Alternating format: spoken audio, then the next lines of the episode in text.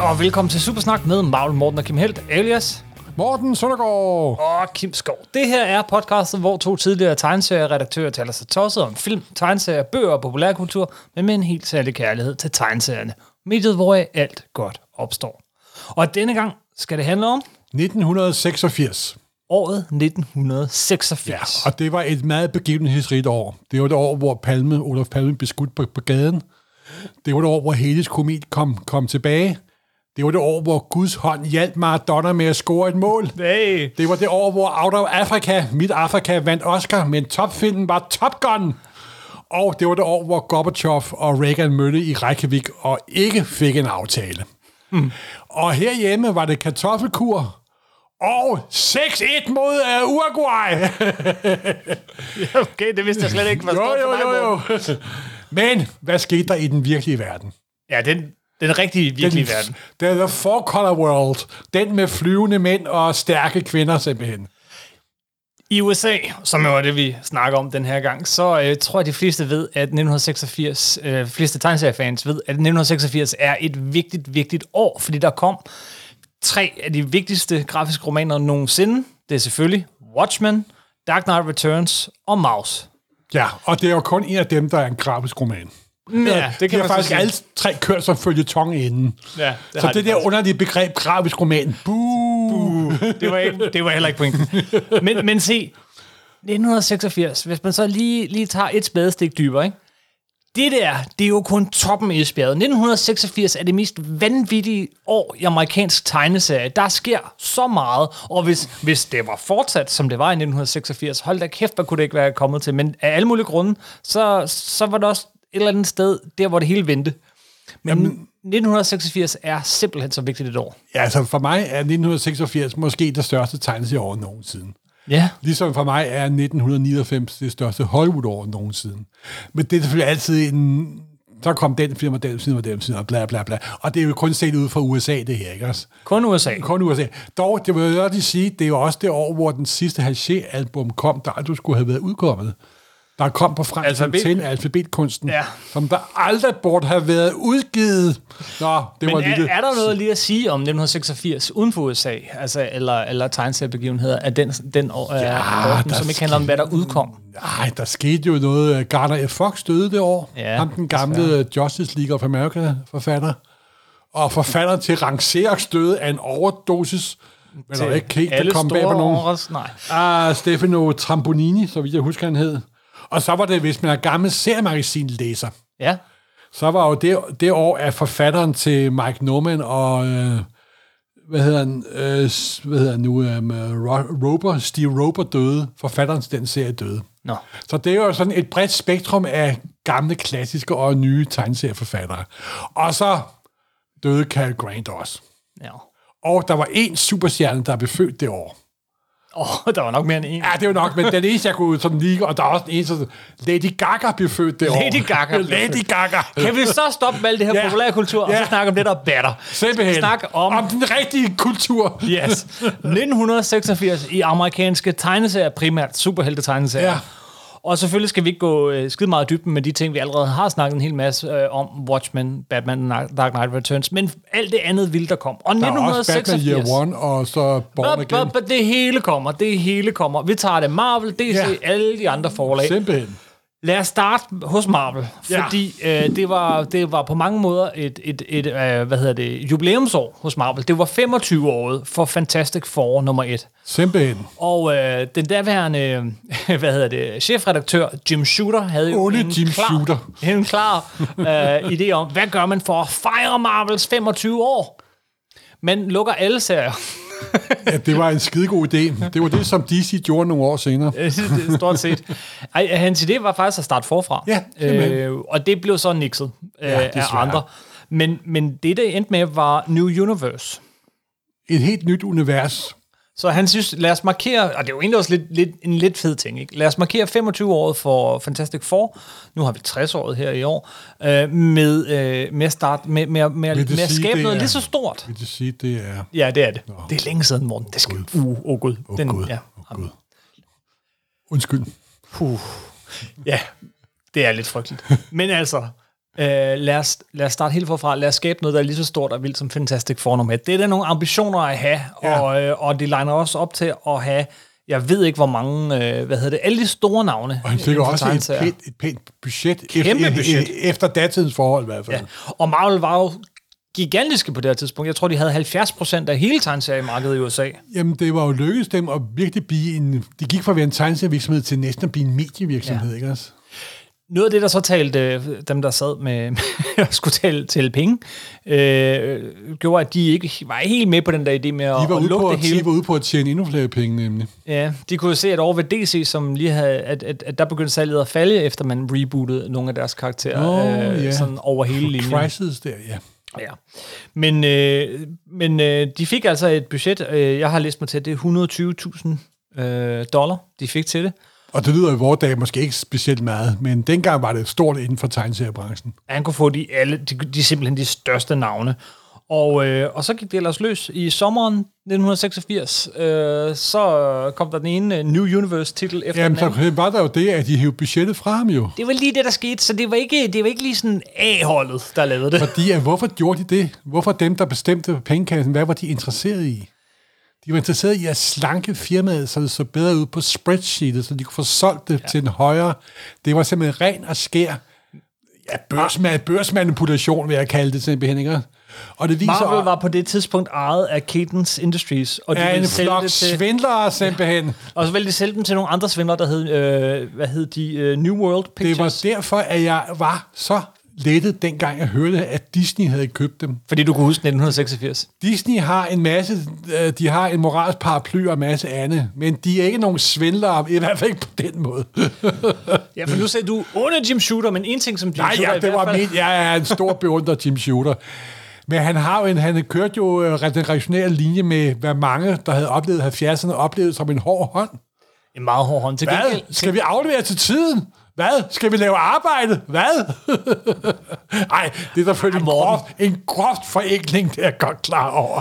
han havde til gengæld også været manden, der, der sørgede for, en, at- at, at folk fik en pension, at de fik penge for, at de fik øh, deres hvad hedder, Øh, artwork royalties. tilbage, Og at de, de fik, fik royalties, royalties, hvilket gjorde nogen. Der var meget, meget dog rige. lige det problem med Kirby's artwork på det her tidspunkt. Det, det er også. rigtigt, men, men generelt over hele linjen. Og ja, royalties. Så altså dem, der lavede de bedstsælgende tegneserier, fik også mest retur. Sådan en som Jim, øh, John Byrne blev jo kæmpe rig på det her. Men han indførte også det, at jo længere et hold var på en t- tegneserie, jo flere penge fik de, fordi stabilitet Ja. giver, regler, giver kvalitet af sig selv nærmest. Så på den måde gjorde han mange gode ting. Men da Cadence Industries så ville sælge, så begyndte de at fjerne, udhule hele pensionsordningen. Fordi? Prøvede at afskaffe den her royalty-ordning. Ja. Det fik Jim Shooter dog stoppet. Ja. Øh, men, men altså alle de her øh, økonomiske fordele for, for tegnselskaberne, som var kommet, de blev reddet væk, og, og det her kæmpe budget til New Universe. Og så fik vi en rimelig skrabet markering af En meget 25 år. skrabet markering. Men hvad, hvad kan vi sige om New Vi Universe? kan sige, at der er en serie,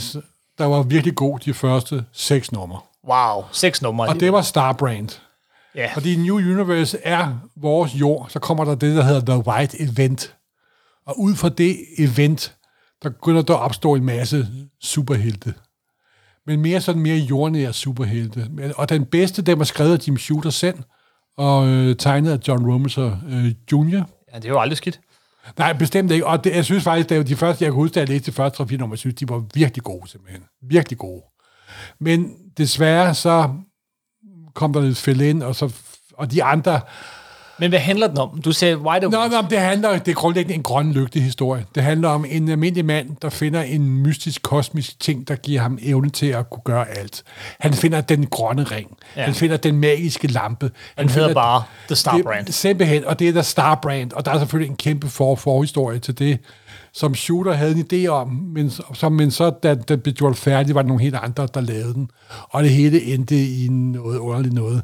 Men, og det var også sådan et, og de andre serier, DP7 og Nightshade og hvad de nu hedder alle sammen, Kickers Inc., hvor jamen, al- altså, der- der var, en, der var en 6-8 titler der i starten, og næsten, næsten uden undtagelse var dem, der startede på serien fra nummer 1 væk efter 2, 3 Ja. ja. eller 5 numre. Ja, Ja. det Det, det er var- helt vildt. jamen, Jamen, det det, det var, var- var virkelig...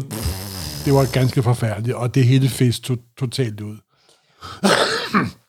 Og det, og det solgte ikke, og, øh, og, øh, og hvad hedder det... øh, Jamen altså, retailerne var, var ked af det, fordi øh, det, øh, det, kunne- lige pludselig kom der bare alle de her titler på en gang, uden nogen foromtale. Der kom Og- vist otte titler på to måneder eller sådan noget, tror jeg. Ikke? Ja, noget af den dur. Ja, ja. Men alt sammen fordi, at Marvel skulle sælges. Marvel, som bare skulle se så rig som muligt ud på bundlinjen. Så simpelthen. Så det, Men, og, og det var jo også øh, hele... Alt det her ballade omkring aktierne, også The New Universe, det var jo også det, der gav kimen til, at Shooter blev smidt ud senere, simpelthen. Var det ikke året efter, han røg ud? Jo, så simpelthen, simpelthen. Men øh, Marvel startede også alle mulige... Øh, på en måde vendte de tilbage til rødderne, fordi øh, Marvel var jo på det her tidspunkt nærmest ren superhelte, og et par enkelte øh, sådan, børneserier, men, men de vendte tilbage til rødderne, og Marvels rødder er jo langt hen ad vejen også romance comics og krigsserier. Romance comics kommer aldrig rigtig ud af stepperne, Nej, der havde de også et projekt, der ikke blev til noget. Men, men til gengæld så kom der så en krigsserie, som mange måske har glemt i dag, men faktisk er, var, var, er virkelig, virkelig vigtig. Der kom, Øh, øh. Den kom faktisk på dansk også. det gjorde den, Ja. ja. ja. På engelsk hed den uh, The Nam, og øh, var, var skrevet af Doc Murray og tegnet af Michael Golden, i hvert fald i starten. og det er i mine øjne, og jeg ved godt, det er, nu er vi op mod Harvey Kusman fra Easy-perioden og Blazing Mhm. mm-hmm. Combat fra Warner-perioden, men det er de første numre, dem som Michael Goven lavede, det er nogle fantastisk krigsserie, hvor de prøver realistisk er måske et forkert ord, for du kan ikke beskrive den redsel og horror og umenneskelighed, som krig i virkeligheden er. Men hvad øhm, amerikanske massemedier der, det var ikke den sædvanlige glorificering af krig. Og det var Vietnamkrigen. Og det var Vietnamkrigen nemlig. Og den var jo lige overstået. Og det var... Det var, øhm, der var mange sår, og de var stadig meget, meget åbne. Det er de sådan set den dag i dag på, på mange punkter, tror jeg. Doc Murray havde selv været. Han havde øh, været et soldat. år i Vietnam, så vidt Ja. jeg husker. Ja. Og han prøvede, og hans ambition var at køre serien i real time. Hvilket er en speciel ting, ja. Ja, specielt. Hvis der var gået en måned, så gik der også en måned i Vietnam, simpelthen. Og den er fantastisk tegnet af Mark Golan, der jo Aha. er en tegner, som der har lavet masser af superhelte, men han kan også, og selvom han er, han er jo sådan en lille smule karikeret i sin stil. Det er jo ikke en realistisk stil, han kører med, men han har altså en underlig, vidunderlig måde, og selvom det kan man godt se, at trækkene er en smule overdrevne, og det er sådan en, en harsh reality, han laver på en anden vidunderlig måde. Og han er sådan en underlig blanding af øhm, øh, Wally Wood og Neil Adams og Alex Tooth og så videre, så videre. Og han, ja. Og, og den der Vanam, den er, øh, det er uden tvivl den bedste krigsserie, Marvel nogensinde har udgivet. Uden tvivl, og det minder ikke om noget som helst. Okay, andet Marvel. der var starten, de første starten fyrende numre af ja, Jack Kirby er selvfølgelig også gode, men, Men det, på en det, helt det, anden det, måde. det, det, er en helt anden tid. Det er en helt anden tid. Og så får øh, Goldens og, og, og Sanders, øh, de, de får også plads. Altså, der er, det, det er en historie med forholdsvis lidt dialog og lidt tekst i forhold til, hvad man er vant til. Det, og den, det er ikke en Rambo-agtig serie. Den, er, den foregår ind, altså, den, Bestemt det ikke. er følelser. Øh, det Og, og handler- så er det jo det sjove, at den kom faktisk tre måneder før, at Platoon havde premiere. der var ligesom noget af tiden, ikke? Ja, Så- det var, fordi- det, var, det var simpelthen tidsånden. Det var helt tydeligt, at nu skulle... Nu, nu tog øh, Hollywood og andre massemedier, de tog øh, Vietnam op til Mhm. mm-hmm. en for, revision, er måske et for stærkt ord. Så kom men, men de tog Platoon. det op og så på det med nogle lidt friske øjne. i hvert Så kom fald. Platoon samme Ja. ja. år, så kom øh, Full Metal Jacket, så kom hele bølgen Ja, ja, ja. ja. af de her øh, Vietnam-film. Men det var ligesom Kubrick-film er ikke nogen bølge. Det er en Kubrick-film, tak. Hamburger Hill og så videre, ikke? Åh. Skulle jeg hellere have nævnt den. øh, ej, men øh, det er altså en, en, det er en, det er en ret unik serie og, og værd at genbesøge, og altså også fra 1986. og desværre, der kom også en del numre. Desværre så holdt de ikke den oprindelige plan med altså, Altså- et måned ad gangen. Det var sådan set lidt vildt. Hans tanke har været, at hvis det var en måned ad gangen, så må han have tænkt, at den, at den skulle køre i otte år. Ja, simpelthen. Og den følger jo, øh, hvad hed han, f- øh, øh, f- First Class, Ed Marks og sådan noget igennem hans karriere, ikke? og så følger man hele Vietnamkrigen igennem. Men, men den stoppede ja, efter seks år, eller sådan noget. Jeg tror, der kom omkring 80 numre, Ja, ja, så og, også Mark, meget og pænt. Mark Goen hoppede af efter Ja. ja. 10 numre, nu kan jeg ikke engang hu- huske. Men de første mange numre, ja. Ja. øh, og faktisk i lang tid, er det en, en ret vild øh, serie. Øh, også stadigvæk ved Marvel, så, øh, så kan man sige, den bedst sælgende serie, øh, eller en af de, nej, den bedst sælgende serie er X-Men, og den kommer vi til, men, men, men en af de bedst sælgende serier er Fantastic Four. Ja, og hvor John Byrne både var tegner og forfatter på. Så Og det var nok derfor, at det var en af de bedst sælgende serier. Han var jo han var det, det superstjerne. er altså, altså, hvis du spørger Byrne selv. Og apropos de der, apropos de der øh, hvad hedder det, royalties, øh, så, så fik han, øh, hvad hedder det, øh, øh, omkring, hvad står der her, 325.000 dollar det år. Okay, okay. Så man kunne godt blive rig på tegneserier dengang. Det var, altså, dengang var det en bestemt en meget, meget høj løn for en, øh, for en tegneserietegner, simpelthen. Jeg tror, øh, Og, og, altså, altså, og hvis man, Burns udgave af Fantastic Four er jo også ganske fantastisk. helt altså, det er da- fantastisk. Vi lavede et- nærmest et helt afsnit Ja, om det. ja, det er jo... Ja. Altså, Øh, fan- det er fantastisk. Kan vi ikke finde på andre ord? for, Men, men, men ham og Jim Shooter, de havde det altså ikke for godt med hinanden. jamen, både og, fordi øhm, de begyndte jo også at rode ved noget, Chris Claremont godt kunne lide, jo, ikke? Så, så der er sådan nærmest dramatrikanten Burn, Shooter og Claremont, og det er jo tre mennesker, der har et utroligt afslappet forhold til, til virkeligheden. så, Men, men faktisk var det et nummer af Hulk, der gjorde, at han, at han til sidst øh, sprang fra. ja, men inden han sprang fra, jo, så var der jo det der med, med Phoenix, jo. Nej, nej, det kommer vi til. Nå, okay, okay. Jeg har en ret stram plan her. Nå, Morten. okay, Du må jamen, så følge følger vi planen. planen. Ja, fordi øh, Ellers så, kan jeg, ellers så glemmer vi noget. ja, B- Byrne var jo gået i gang med at lave Hulk, nemlig. Ja, han nåede kun at lave få numre, men alle sammen kom på dansk. Han lavede 6, 6, 6 numre, og de er virkelig sjove. Mhm. Mm. Men andet blev øh, Bruce Banner gift, Yes. så... Men et af de numre, han lavede, øh, jeg, jeg ved egentlig ikke rigtigt, om der er nogen sådan historiemæssig grund til det, men, men som eksperiment, og han kan godt lide eksperimenter, så var det ren og skær splash pages, altså Ja. ja. fuld hele billedet, øh, hele siden, Det var, en tegning. Det var, hele, det var, det var en sides, hver panel var på en side, så der var 22 per paneler. Og øh, en redaktør inde på Marvel, øh, hvad hedder det, Danny O'Neill, så det her og tænkte, den, den, det, det gider Jim Shooter ikke, det her. Det, gider Nej, han det, det, det var ikke noget med, at det, han ikke ville sende. Og så sagde han, det ville Shooter sikkert ikke. Jeg tror ikke, at Daniel Neal prøvede at bryde sig om det. Nemlig. Danny Neal øh, sagde i hvert fald, Men men at han det er var jo- jo... bange for, at chefen ikke ville kunne lide det, men han spurgte ikke chefen. I stedet for sagde han bare direkte til, til John Byrne, chefen kan ikke lide det her, og hvad skete der så? Kan være Daniel Neal. Jeg tror ikke bare, han synes, det var en tåbelig idé. Det er Altså, og så muligt, har han men, brugt men det her Shooter historie... Som undskyldning. Måske, jamen det tror jeg da sikkert, men, men i hvert Altså, fald Daniel så Neal er har... jo en fantastisk redaktør, ikke? Også udover forfatter selvfølgelig, ikke? Også. Og han har haft Byrne. Åh, oh, gud, han har sikkert haft... Åh, oh, gud, mand, hvad Det er jo bare dogenskaber, der Jeg har er helt jo glad nu med fundet på i denne her måned, ja. simpelthen, ikke? Altså.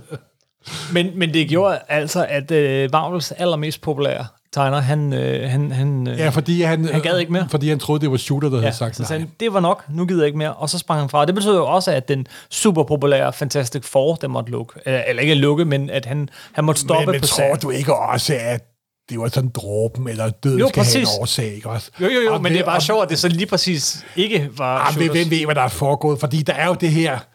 Det er jo orale historier, vi har, ikke også? Jo, jo, der har jo. ikke, og det er jo sådan meget... Nu er Daniel Neal jo desværre død, og, men Shooter og Burn, de er jo... Jeg vil ikke sige øh, indebrændte ældre mænd, men lidt derhen af, det er de i hvert fald. Det er i hvert fald det er Shooters udlægning, jeg kommer med her. Ja, og, shooters og den tror jeg faktisk mere på en Burns-udlægning, må jeg ærligt inde- indrømme. Jamen, Shooters udlægning er jo, at jamen, jeg havde aldrig set det. ja, Og, ja, ja. og faktisk så må man så sige, da han så... Øh, de udgav det nummer. Ja, der kom et, det der hedder Marvel Fanfare, ja. simpelthen. Ja. Øh, en anden serie, øh, hvad hedder det, som også er fra 1986, og som Ja. ja. også, i hvert fald hvis du spørger mig, er en af de vigtigste, m- m- en af de, okay. i hvert fald top 10 bedste, vigtigste superhelte-tegnserier Wow. nogensinde, Wow! som ikke er Watchmen, og som ikke er Dark Knight Returns, er, er en anden serie af Frank Miller, og det er Born Again. Nå ja, det- det- det- Nå, nå, og Mazzucchelli. Ja. Mazzucchelli øh, var jo be, øh, Mazzucchelli var jo begyndt på øh, Machiavelli. var jo begyndt på Daredevil øh, nogle få numre og så vendte Frank Miller tilbage til serien der havde gjort ham Og så kom til fra så nummer berømt. 227 til 233. Born Again. Et, et, et high walker mark i engelsk litteratur, simpelthen. Ikke Jamen, altså, altså, tegneserie, litteratur! Hvis, jeg, jeg vil påstå, hvis ikke Dark Knight Returns var kommet samme år, så var det den her, vi snakkede om Der kom jo også en anden. Ja, den men kom så- ikke det år. Nej, nej. Jo, den kom i slutningen af året året. efter. Gjorde den det? Ja. Er du sikker på det? Ja. Jo. men det kan vi snakke om senere. Men, men, men altså, øh, Daredevil Born Again, vi har snakket om den før, og man kan ja. Ja. gå tilbage og høre vores øh, Daredevil-podcast, men helt grundlæggende, så er det jo Matt Murdock, Daredevil, hans liv brydes fuldstændig ned. Kingpin, han Jeg har sagt nedbryder det ham. før, og vi siger til igen, intet. men på første side, nummer 227, der tager Miller en kæmpe, tager Miller Matuschelli en kæmpe forhammer, og fuldstændig pulveriserer de foregående 226 numre. Ja. Og ud af det støv, ud af det diamantstøv, der bygger de det er et fuldstændig vibrerende tegneseriemesterværk, der hedder Born Again simpelthen, altså. Ah, ah, Jeg ja, elsker den serie. Det, Jeg jamen, den er, elsker den serie. den er fantastisk. fuldstændig fantastisk, simpelthen. Øhm, og, Og efter den kom på dansk med Kejnekongen. Karlekongens Fald hed den, Karl- og den Karlekongens kom i Fald. fire numre på Fire dansk, numre, ja. som var faktisk klippet en lille smule ned. Øh, Nej, den var redigeret med nænsom hånd. ja, ja, af nogen. Ja, af nogen. Det var, øh, det var faktisk meningen, at, at, han, at, skulle, at, at Miller skulle have fortsat på serien et par numre efter det, med, øh, sammen med Walter Simonson, men det blev af en eller anden grund aldrig til noget. glemt. Det kan du huske, det var sådan en, hvor, øh, hvor Dr. Strange skulle være med. Og, Ja, der var sådan en under, og det gik ind i sådan en meget mørk, mørk, ja. dæmonagtig historie. Men det var noget, der aldrig blev til noget. Øh, Ah. I stedet for så øh, kom, øh, hvad hedder det, Engelhardt, øh, den en en meget altså, øh, god Det, gammel det bliver forfatter. heller aldrig til noget. Jo, jo, jo, han kom på, han, øh, han skrev et nummer, startede en hel masse subplots, og så blev han pillet af serien efter et nummer. Men det, det andet vigtige, der Det så var skete... Innocenti kom på, så ikke? Ja, hun var jo hans redaktør, så redaktøren sagde, nej, jeg vil hellere selv lave den. Øh, altså, men, det, men, det er jeg tvivler lidt. Men øh, det, det er udlægning. Men ja. i Ja. hvert fald så er Nocenti kom på, og det er faktisk også en vigtig 1986 begivenhed, hvis du spørger mig. Øh, og, For der og, fik det, det var en kvindelig forfatter. Yes. Og hun var der. Og hun i, var en skide god forfatter. Det var hun. Det, Jeg og synes hun faktisk, det lykkedes hende at lave noget, der var også gritty, men ikke Miller, det, faktisk. det, det, det, det var selvfølgelig... Ej, det var sølet ind i Miller, vil jeg sige. Og, Jo, men jeg synes, det var en helt anden vinkel på en anden mærkelig, mærkelig måde. Karen Page dukkede op igen og, og, som og- kvindesagsforkæmper. Alle mulige... øh, Og det hun var selvfølgelig også dukket op i uh, Born Again. Ja. Karen Page fik en, en, god, en god rolle. Og uh, Bloody Mary, nej, Typhus Mary Typhoid dukkede Mary op. dukker op. Og, Da, da jeg oversatte den, så kaldte jeg hende for Bloody Mary. Ja, faktisk ret god. Engelsk? Ja, okay. Øh, og, øh, og hvad hedder det? John Romita Jr. får også lov at brillere på den her serie i lang tid. Ja. Det er virkelig, virkelig fedt. Miller, han lavede så til gengæld en anden øh, Daredevil relateret serie. Og det gjorde han sammen med en anden god tegner, det var Bill Sienkiewicz. Ah, Ja, det er faktisk ikke løgn, men Electra Assassin er kom, også den fra det år. 1986. Ej, det er jo fucking unbelievable, sagde jeg. Jamen, det her år er sindssygt. Det er sindssygt. Nej, nej, nej, nej. Electra Assassin. Elektra Assassin, det er... Altså, hvis Miller og Matuschetti sammen er stram tegneseriekunst, så Miller og Sienkiewicz sammen, det er total out there. Det er- Det er fuldstændig vildt. Det er grafisk eksplosion på hver eneste side. Det er mind fucking blowing simpelthen, altså. Men altså, det her er en af de der bøger, jeg, når, når jeg en gang imellem møder folk, der ikke læser tegneserier, så siger jeg, prøv at kigge her. så tager jeg den der så, hvad? Og jeg kan huske, at jeg læste et interview med dem, øh, hvor de sagde, de, sendte det ind- de sad så og hissede hinanden op hele Yes, yes, tiden. yes, Yes, yes. Og det var sådan, det kan jeg gøre bedre, det kan jeg gøre bedre. Og det er en fantastisk serie. Ej, Miller var sgu øh, hot, hot stuff det år, det må man sige. Ja, ja, og Ah, vi er ikke engang nået til, vi er ikke engang nået vi, vi er til ikke engang toppen. nået til det bedste.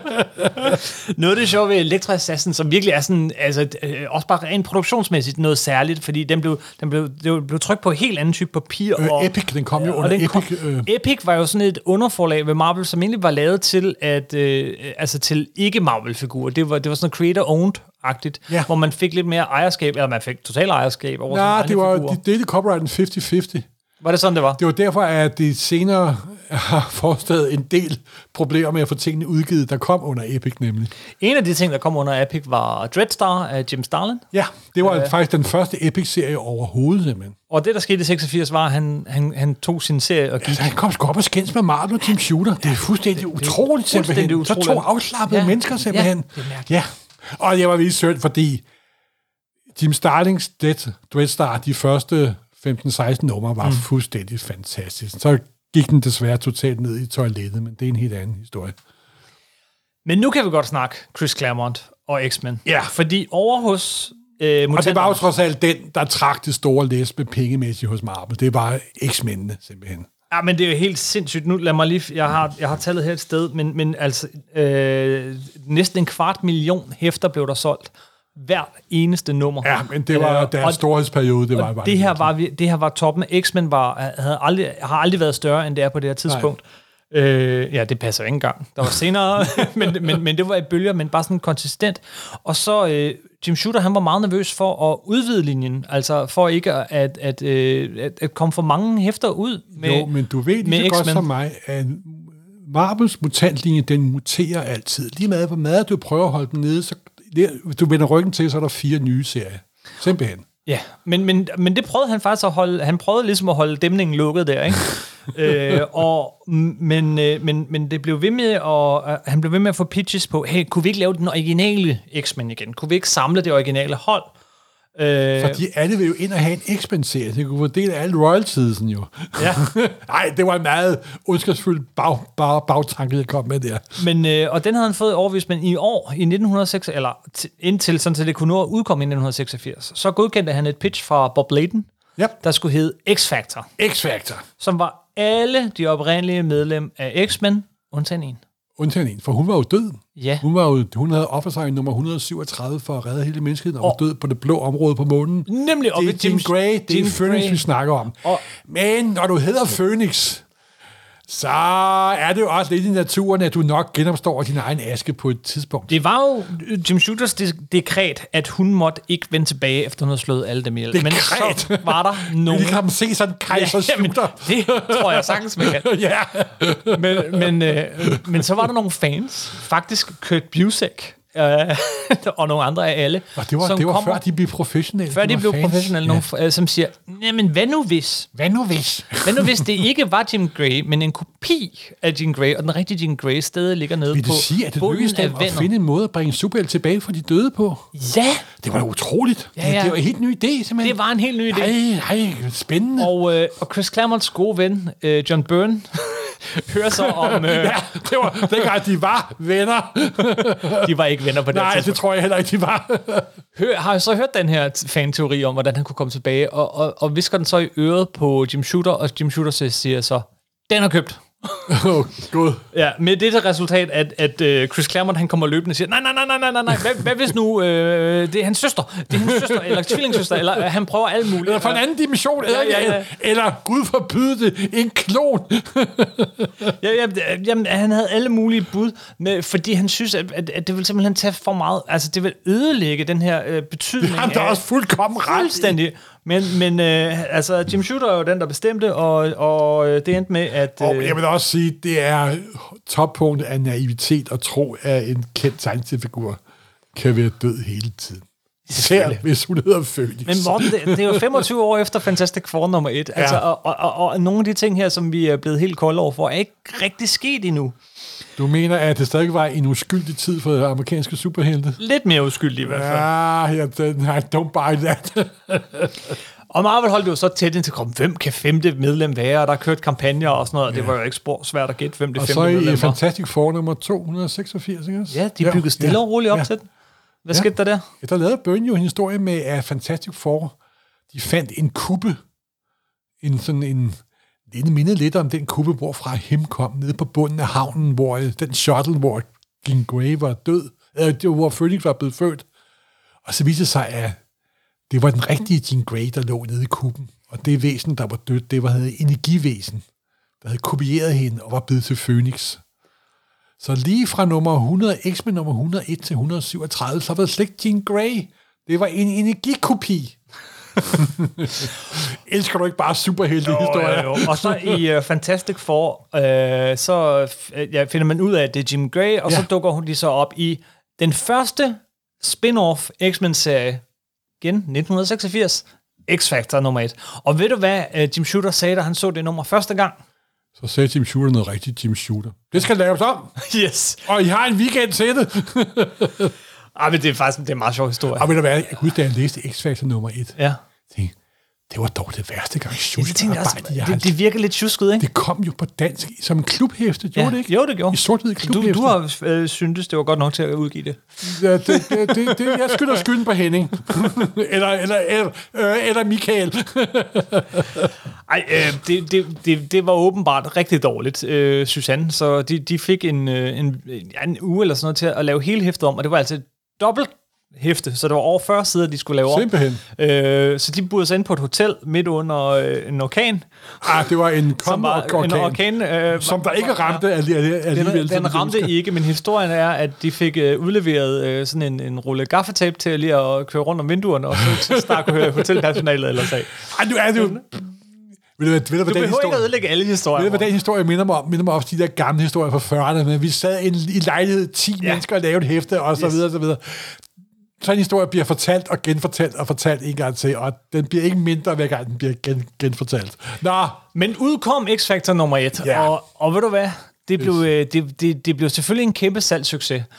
Men, men det var ikke særlig kritisk, godt. det var ikke Ej, særlig det var- godt. Jeg og kan huske, så, jeg læste, jeg blev så skuffet. kan du huske konceptet, Jamen, konceptet var, at X-Factor, som var det oprindelige? Øh, ja, øh, det var øh, oprindeligt X-Men? øh, oprindeligt, øh, X-Men, men de var sådan nogle, der rendte rundt og prøvede at redde folk, der blev mutanter.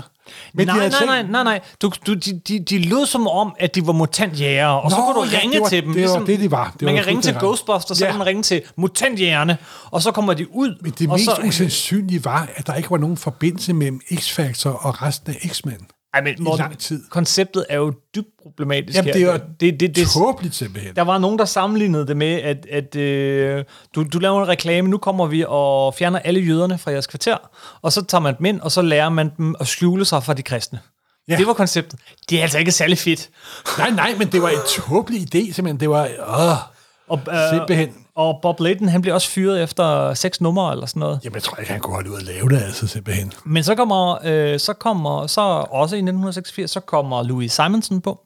Og hun øh, indfører sit første nummer, øh, faktisk før hun kommer på officielt, Apocalypse som skurk. Og så begynder serien at blive sådan lidt mere stabil. Og Louis Simonsen er jo også øh, tætte venner med Chris Claremont. Øh, og, og, og, og det bliver sådan lidt mere... Øh, Jamen, så, så, så møder de jo også de gamle mutanter og Jean Grey og... Ja, ja, ja. Det hele, hele kører sammen. Øh, Claremont, øh, han får heller ikke lov at kede sig. Han får lov at starte Classic X-Men, så det, det er ligesom en genoptryk, men ikke bare genoptryk, mere sådan Star Wars Special Edition genoptryk af ja, Ja, gamle... der var optryk af de gamle hæfter, og så var der back-up-historier, hvor han sammen med John Bolton ja. Ja. lavede nogle ekstra historier, så underbyggede de gamle historier. Plus, man indsatte nogle sider inde i historien. Bare en enkelt eller to. Nemlig. så, det, så, så man var jo nødt til at købe de her øh, hæfter en gang til, for der kunne være en eller to sider, som lige var klistret ind imellem to andre. øh, Jeg købte dem også, må jeg ærligt rømme. Ja, det kan du se. Men det var primært på grund af de der John Bolton backup. Ja. Fordi John Bolton havde han jo lavet den der øh, øh, ridderserie med Chris Clemmer nogle år i forvejen, der faktisk var ret god. Dark Knight, var ikke det, den hed? Mm. jo, Ja. Og øh, så var... Øh, nej, Black Dragon. Black, Black Dragon. hed Black den. Dragon, undskyld. Det var lige... Det er et af mine uetalige sidespring. Men den der Black Dragon Ja. var en seksnummers miniserie, som Chris Clammer og John Bolton lavede sammen. Og det er faktisk en af de bedste fantasy-tegneserier, sådan i riddertid, jeg har læst fra Marvels side. Den er rigtig, rigtig, rigtig, rigtig god simpelthen. Det er sådan en, der vender tilbage til en egen, og så langsomt vokser magien hele tiden. Den er, den er det, mange år siden, den er blevet optrykt, men den er faktisk utrolig vellykket simpelthen. Men den er ikke fra 1986. Nej, det ved jeg godt. Det var, jeg sagde også, det var et sidespring. Undskyld. Men da Louis Simonsen så kommer på X-Factor, så tænker Chris Claremont, yes, lidt håb, og hun er min gode ven. Og så begynder de, og så gør de noget, en, en kæmpe, en fatal brøler. Hvis han ikke vil have, at der skal komme flere X-Men-serier og sideserier og alt den slags. De laver det første store crossover. Ja. hvor at øh, X-Factor og X-Men, un, øh, øh, X-Factor, Uncanny X-Men og Thor og øh, Powerpack øh, lav, øh, krydser over med, med hinanden de her serier. Man skal læse alle serierne for at få hele historien, og den historie er selvfølgelig øh, Mutant Massacre. Simpelthen.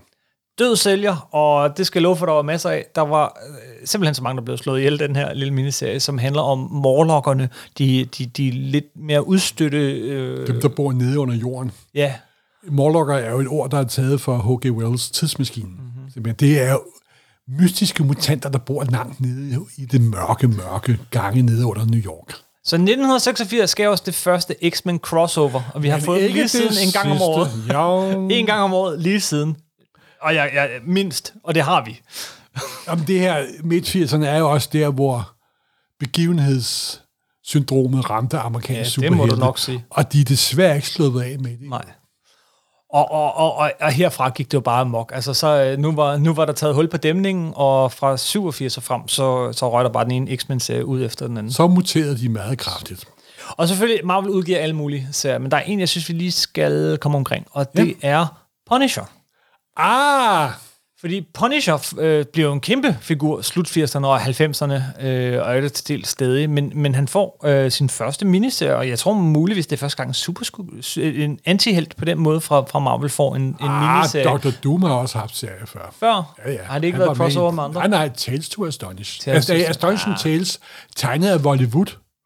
Okay. Ja, ja, altså, ja, selvfølgelig, selvfølgelig. Og Men man kan Punisher- også argumentere for, ved at lige påpege, mm. at de 72 numre af Submariner også er en anti, er antihelt. Det er sandt. Han er oppe og slås med mennesket mere end en gang ned i Ja, 72 det, numre det er kan sandt, låne. og Ja. det er sandt. Men Punisher er en... Hvor, hvorfor skal vi nævne Punisher-miniserien af Mike Zack og... Øh, Fordi at den solgte som varm brød. Og, Ja. den, og den havde nogle fantastiske forsider, og det var det, der, der etablerede det enorme Punisher-boom, der kom de næste 6-8 år simpelthen. det, var, det var her, Punisher gik amok, og, og det kom bag på mange, tror jeg, sådan set hos Marvel, at, at Punisher var så populær. Ja, men øh, 80'erne var også selvtægtstiden, du. Det må du nok sige. Det her, Stephen Grant... Ja, nu snakkede vi så, så fint og følsomt om The Nam. det kan man ikke helt sige om... Øh, Nej, deres deres altså holdning til øh, øh, forbrydelser og straf og resocialis- øh, resocialisering, eller hvad fanden, hvad fanden det nu hedder, det er, skal vi sige, den er meget hårdhændet. Punisher er en utrolig indimensionel fig- figur. Ja. Yes, yes. Hvad? Jeg er i live, jeg lader igen, jeg skyder. Det er sådan set grundlæggende det. Mike Zack er jo øh, tegneren, som er kendt for den skjulte strid, ja, Ja, uh, Secret ja. ja. Wars, og han havde virkelig glædet sig til den her, uh, men, men så, uh, så f- rykkede de hans deadlines, og han fik aldrig lov rigtig at vise, hvad han kunne, og det endte faktisk med, at uh, det, er en, det er en femdel miniserie, selvom der står fire numre på nummer et. Det, det er sådan lidt Jeg, dårligt, jeg, men jeg husker men- den tydeligt som, at tre af de fem hæfter sagde et forkert antal hæfter på forsiden.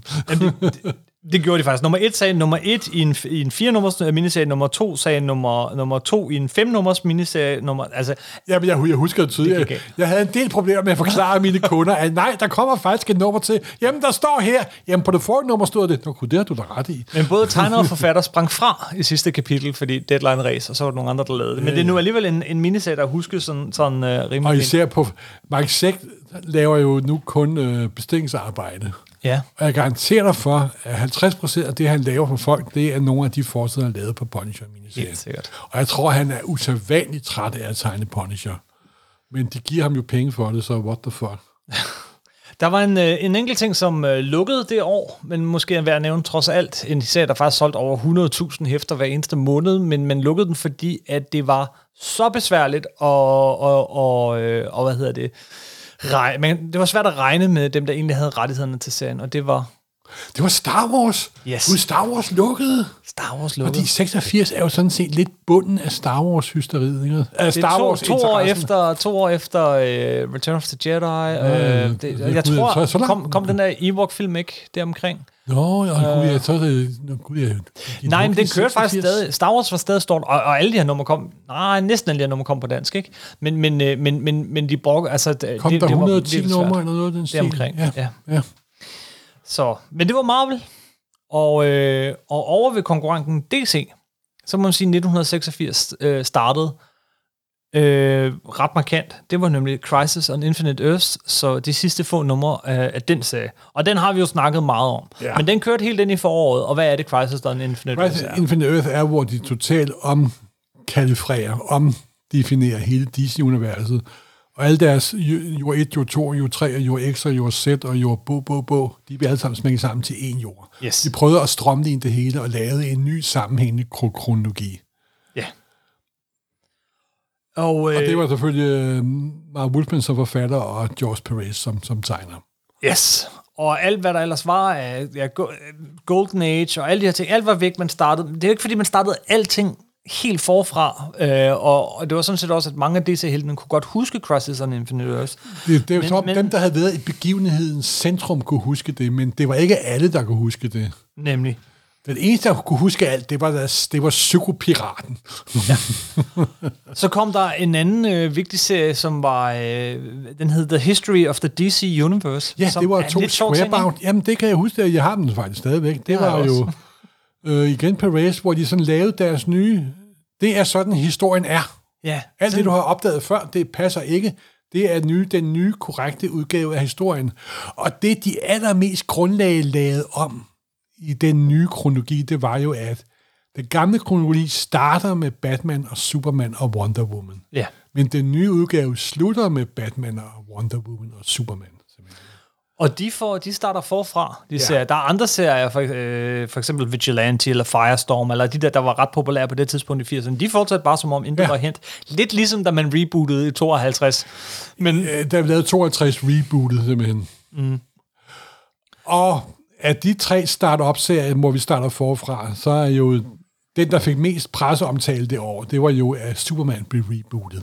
Jo, men inden vi når til Superman, ja. øh, så, så vil jeg sige, at, at øh, der var alle mulige planer om at køre videre på den her bølge, men, men altså igen, det, det Du var ikke sagde alle noget om, at sammen... salget ikke var gået så Salget godt. var ikke Ja. ja. gået så skide godt. Det var gået godt på nogle få sager, Ja. ja. men, men sådan over hele linjen, så faldt salget hos DC ret meget. Mange så det simpelthen som en mulighed for at springe fra.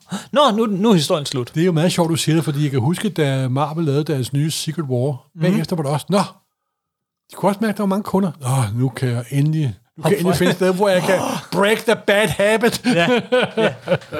Men altså, der skete jo store ting. Øh, The Flash øh, blev jo erstattet af, øh, hvad hedder det, øh, eller Barry Allen blev erstattet af Wally West. Som Ja, den nye og, og, Flash. og i mange øjne er Wally West jo, for mange 80'er-fans er Wally West jo den rigtige Flash. Mm. Men der er selvfølgelig kun én Flash. Det var meningen, at uh, Crisis on Infinite Earth skulle følges op af en serie, der hed Crisis of the Soul, uh, det af kan jeg ja, Paul huske, det var- altså- Levitz. Jamen, der, der blev stort omtalt og, og lagt op Vi til. kan det og også, sådan jeg noget. læste jo Amazing Heroes på det tidspunkt nemlig. Og der skulle have sket alt muligt. Star City skulle ødelægges, og nye Freedom Fighters, og The Creeper skulle blive ond, og jeg ved ikke hvad. Star City Men- blev så øde- ødelagt senere, men det er en helt anden historie. Det er en helt anden historie. Men det, det mundede ud i, var øh, sådan lidt mindre ambitiøst, men også lidt sjov. Og en serie, der også er kommet på en meget sammenklippet version øh, af på dansk, nemlig Legends. Altså, klippede Henning den sammen, det kan jeg altså ikke forestille mig. Nej, det, det er svært at forestille sig, ikke? men men nogle, nogle af de her store idéer i den store 12-nummers miniserie blev til sådan en, en- noget lidt mindre, men, men hvor man lidt øh, sådan åbnede lidt op igen. Jamen, jeg vil sige, Legends er jo en... Det var John Byrne, der var tegner på den. Og også en vigtig, vigtig, Det er vigtig netop- tegneserie Ja, igen. bestemt, fordi at den sådan lidt øh, sådan definerede, hvad... Det var sådan lidt, nu prøver vi at samle stumperne, ikke stumperne, men nu prøver vi sådan at fokusere lidt crisis-tingene. Ja, Og så var det også der, den nye Suicide Squad dukkede op, jo. det var det. Og, øh, og, og øh, hvad hedder Darkseid og Company, alle, alle Burn-figurerne blev ligesom... Eller, øh, øh, Kirby-figurerne Og vask din mund blev, med blev, sæbe. blev, blev ligesom øh, bonificeret. Infernificeret. Uh, det, det lyder altså ikke godt, når du siger det. ja. Skrevet af John Ostrander, som i øvrigt er en forfatter, vi må snakke om en anden dag. Ja. Øhm, og, og, og, og det banede så vejen for Man of Steel. Ja, fordi de havde i mange år snakket, at Superman-salget var gået ned og ned og ned. Og ned. Ej, det var ikke bare gået ned, det var faldet. Øh, Jeg havde lige nogle, øh, lad mig lige finde tallene her. Altså fra 86, eller fra 80 til 86 var salget halveret Hold kæft. på, på de seks år. Jo, men det er sjovt. Superman er jo sådan en figur. Hvis du spørger hvilken som helst, i hvert fald vestlige mennesker på jorden, så ved de alle sammen, hvem Superman er. Selvfølgelig.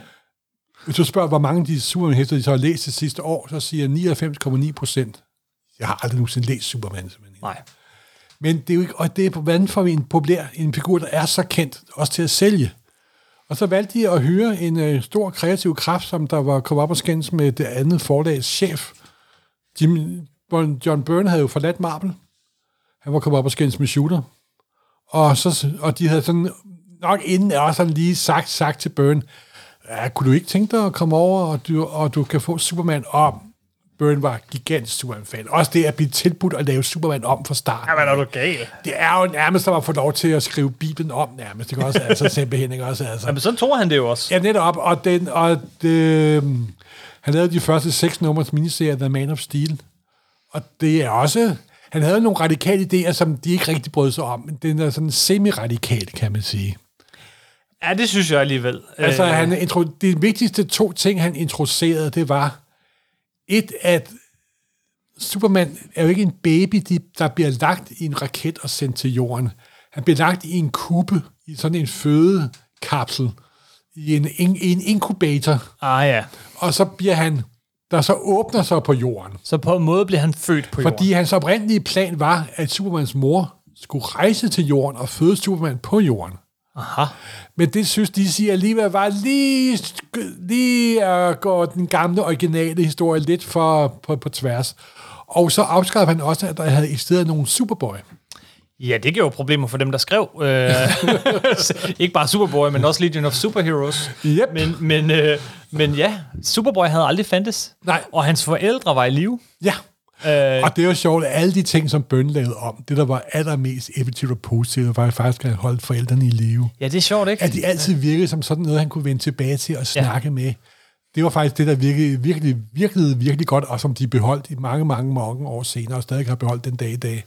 Både Lois Lane og Clark Kent var langt mindre øh, naive. Ja, Øh, Clark Kent var ikke sådan en, der gik og faldt over sin egen ben, og Lois Nej, Lane nej. var ikke en, der bare hele tiden gik og prøvede at finde ud af, er han nu, nu også Superman i virkeligheden, ham der min kollega? nej, men han lavede en udmærket øhm, øh, genopfriskning af Superman-myten, ja. og tog de gamle klassiske figurer og gjorde dem moderne simpelthen. Mest radikale ændring ud over det er faktisk nok hans Lex Luthor, som jeg Ja. Mm, ja. ikke brød mig om i starten, tror jeg. Fordi han yeah. gjorde Lex Luthor til Kingpin langt hen ad vejen. Ja, en- fra en jo, gal han gjorde- videnskabsmand til ja, en- til du, du har en- ret, du har ret. Til, til, ja, til Kingpin. Ja, simpelthen. Bare øh, en forretningsmand, eller øh, som, som Jamen, Erik Forretningsmand, han er jo en, øh, sådan en ond Bill Gates. Der er Eller en selvfølgelig Donald der kom- Eller nogen, der- Donald Trump er nok et mere korrekt ord. Ja, du har fu- fuldstændig ret. Ja, og du behøver vi ikke at putte nogen præfix foran der.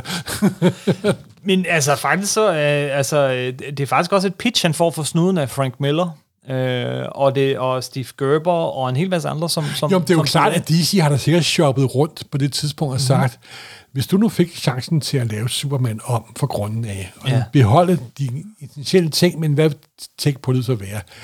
Der skal man nok være en meget placeret tegnselskaber for ikke at sige, du, jeg tror lige, jeg sender dig i synopsis. simpelthen, ikke? men Byrne, havde, altså, Byrne var utrolig populær på det tidspunkt. Det var nok toppen af hans karriere, simpelthen. Ikke? Jamen, kom on. Man of Steel er jo altså, det, øh, historisk lige så vigtig som alle de andre, vi nævner her. Altså, Det er jo sjovt, var jo, at stadig det- den Superman, vi kigger på i Og dag. det sjove var jo, at da det første nummer af Man of Steel kom, så stod Ja. ja. der jo på forsiden, The Comic Sensation of the Century. Ja. Og der kunne man jo ikke lade være at tænke på, jamen, hvad var så det første Superman? Var det så The Comic Sensation of the entire fucking human history, eller hvad? Og de startede forfra med nummer et. Ja, og Øh, der var også en anden ting, de startede med nummer et af Man of Steel, der desværre viste sig også at have store dønninger senere. Det kom med to forskellige covers. Ja, det gjorde. Og det var faktisk det, var faktisk det alternative cover, Ja. der var, cover, der var forsiden på det danske Ja. Superman nummer 1. Og så fandt de ud af, at der, så, der blev jo solgt flere Hov, eksemplarer. hov, der grund blev af solgt det. næsten dobbelt så mange, fordi vi havde to yeah. covers. og det har vi alle sammen lidt af lige siden. Så Hvad? Er der kun 20 alternative covers på nummer et? Vi må gøre noget mere, simpelthen ikke. Så- Så. Det er gået totalt amok, så. Så altså, Crisis on Infinite Earths og øh, Man of Steel, rebootet af Superman, som kører, vi kører videre på den dag i dag. Ja. Og øh, flere covers. Alt sammen 1986. Simpelthen. Øh, det var meningen oprindeligt, at, øh, hvad hedder det, ja, Jerry Ordway skrev Adventures of Superman, hvor man fortsatte den gamle øh, nummerering, og så var det faktisk meningen, Ah, Mar, at... Mar, Mar, Mar Wolfman skrew uh, Adventures of Superman, tegnet af Ja, Jerry ma- ja, Ordway. selvfølgelig, selvfølgelig, ja. selvfølgelig. Øh, Det er noget sludder. Og Alan Moore skulle faktisk skrive Action Comics, men var så presset for tid, så øh, Men i så lavede stedet for han til gengæld noget andet, vi kommer til lige om lidt. men, Snif. Øh, snif. Nej, men Øh. uh, Byrne, han lavede Han endte faktisk med Øh, at efter, skrive... den, efter den 6 nummers miniserie, så kom der øh, Action Comics, der fortsat den gamle nummerrækkefølge, og det blev til en Team Up-bog. Mhm. Mm-hmm. Jeg tror, han mødte Teen Titans i det første nummer, så vidt jeg husker. Men der var det sjove jo, at der var det mange gange, hvor de mødte hinanden for første gang. Blandt andet Batman. Ja, netop. Og der kom det der underlige skisme med, at Superman lige var kommet til jorden, simpelthen. Ikke? Jamen, han har jo været der siden 38. Nej, han har ikke. Og Ja, og nogle af serierne var fortsat Ja, som år. netop, og det ja. gav altså virkelig nogle, det gav nogle problemer for dem, og de kom aldrig rigtig over dem, tror jeg faktisk. I øvrigt den anden ting, det var også forholdet mellem Superman og Batman, som jo i alle årene havde været sådan, de var perlevenner. Ja. Øh, nu, nu brød de sig ikke om hinanden. Og de var øh, lidt mere, og det synes jeg var ganske udmærket. Det faktisk. synes jeg det også. fungerede vældig godt simpelthen. Alan Moore øh, fik lov at skrive to numre, de to sidste numre af Action Comics og Superman, øh, og det var lidt en hyldest til altså, Altså inden at Burn tog over. inden Burns var over. Slutningen på The Silver Age. Ja, og det var jo øvrigt også her, hvor Julius Schwartz øh, stoppede, og Julius ja. Ja. Schwartz er... Han er nok en af de vigtigste redaktører inden for amerikansk superhelte. Han startede som science fiction-fan, begyndte at arbejde på DC, og så begyndte han at genopfinde superhelten i slutningen af, af, af slutningen af 50'erne. Ny Flash, nye Green Lantern, nye Flash og så, og så videre, så videre, så videre. Det var ham, der genfødte, det var ham, der startede The Silver Age. Yes. Og ikke mindst Superman-historier. Ja, men der var jo, Mo- Mo- Mold Weisner var jo på, men han tog så over Øh, ja. senere hen, og så mod- også moderniserede både Batman og så Superman senere, simpelthen. Yes. Og, øh, og Alan Moore, han, han laver så den sidste Superman-historie, sådan, sådan sælger man den, ikke? Ja. Øh, som, øh, Der er et, et af de største kærlighedsbreve til en svunden tid, simpelthen. jeg, jeg, kan, jeg glemmer aldrig nogensinde den første sætning, tror jeg, i den. This is an imaginary story. Aren't they all? Jamen, den er fantastisk, og den er jo tegnet af Superman tegneren per excellence, øh, Kurt, Kurt Kurt, Swan. Kurt, Kurt Swan, og sidst nummer der er inket af George Perez, simpelthen, Ja. ikke? Ja, ja. De sidder George Perez på som inker, ikke også? Det viser bare, at den mand ville have myrdet for at få lov til at være med på den Jamen, der serie, var en simpelthen, eller ikke anden også? form, der var, der var nostalgi og kærlighed og erbødighed over for figuren og Ja, men figurens historie. samtidig var det også en god historie. Ja, det var, det var en skidegod historie, og, og endte det er kæmpe ikke i- fedt Og klimaks. så endte den lykkeligt, og Ja. den endte ikke i Sturm und Drang. Nej. Og det er helt tydeligt, at Lamore er vokset op med det der, ikke også? Og han kan jo godt nogle gange virke som en lidt bitter mand, Alan Moore, eller sur mand, men Ja. han har altså også en uendelig kærlighed til de gamle superhelte, og det viser han virkelig. Det, og det er jo også mange år siden, selvfølgelig også. Men jeg tror, jeg har den i fire forskellige udgaver, og den er stadigvæk fantastisk, og vi har snakket om den utallige gange, simpelthen. Yes, yes, yes. Det var et værdigt punktum på The Silver Age, det må man sige. Og Superman kørte bare ud af herfra i, i lang, lang, lang tid. Ja, Burnley øh, hoppede jo af efter et par år jo. Jo, men først efter et par år, Ja, ja, og ja. han tegnede vel at mærke, han tegnede og skrev to hæfter om munden af Men så Superman. er det jo sjovt med Det er også Burns, lidt som vildt. der også var kendetegnet ved, da han startede Fantastic Four, mange sagde, Burns kan lige løbes i gang. Ja. De første 5-6 numre i hans run er så regel sådan okay, men så blev den sgu meget god. Jeg synes hurtigt, den blev god. Ja, den blev vi, vi, vi er virkelig god, og han også legede lidt med figuren, og det der med, at for eksempel Superman nummer 2, hvor Lex Luthor opdager, at Clark Kent er Superman, hvor han bare nægter at erkende det, fordi det er også fedt at hvis gøre jeg var allerede Superman, så ville jeg da ikke være Clark Kent, ikke også? Ja, Og- det er jo latterligt. Og, han har den der ring med kryptonit, og kryptonit dukkede også op igen, ikke også? Yes. Og han fik sådan en pseudovidenskabelig forklaring på Supermans kræfter. Jamen, det var virkelig, virkelig god per- periode, det må jeg, må jeg sige. Og jeg har, det er jo faktisk også, jeg har samtlige hæfter i original fra hele Burn-perioden, simpelthen. Som sagt, så havde øh, Frank Miller lavet øh, to af Marvels vigtigste tegneserier, øh, vildeste tegneserier i hvert fald, nogensinde, nemlig øh, Daredevil, Born Again og, og, og, og Elektra Assassin. Ja. Men så lavede han jo også noget over ved DC, Ja, hvad var det som, noget med som ikke var... En, var øh, ja, ja, hvad var det nu, han lavede? ham der flagermusemanden der? Ja, ja.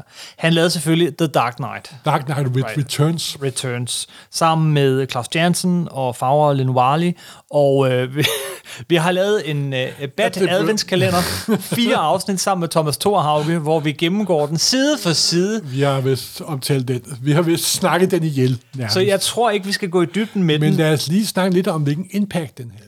Det kan vi på- godt, på selv markedet. der vil jeg sige, det har vi også snakket en del om, men, men, men lad os det, ja. helt kort, hvad, hvad vil du så sige? Der skete jo det, at den bragte jo virkelig...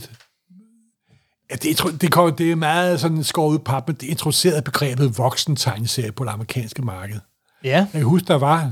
På det tidspunkt var det blad, der handlede om musik og populærkultur primært, der hed Rolling Stones. De var meget populære der i 80'erne. Og De havde også en ret gylden periode med hensyn til journalistik og så videre. Og der havde de en anmeldelse af Dark Knight Returns i Rolling Stones. Og den var fuldstændig, den roste den til skyerne, og salget eksploderede efter den anmeldelse der. Og de lavede en samlet udgave af den ret hurtigt, der solgte Også i som sek- varmt det var brød, også i simpelthen. 86, den også kom, i ja. 86, så. så det var virkelig den, der også startede hele det der paperback-boom. det er Trade faktisk... paperback-boom, som øh, vi stadig har den dag i dag, og gudskelov for Altså, det.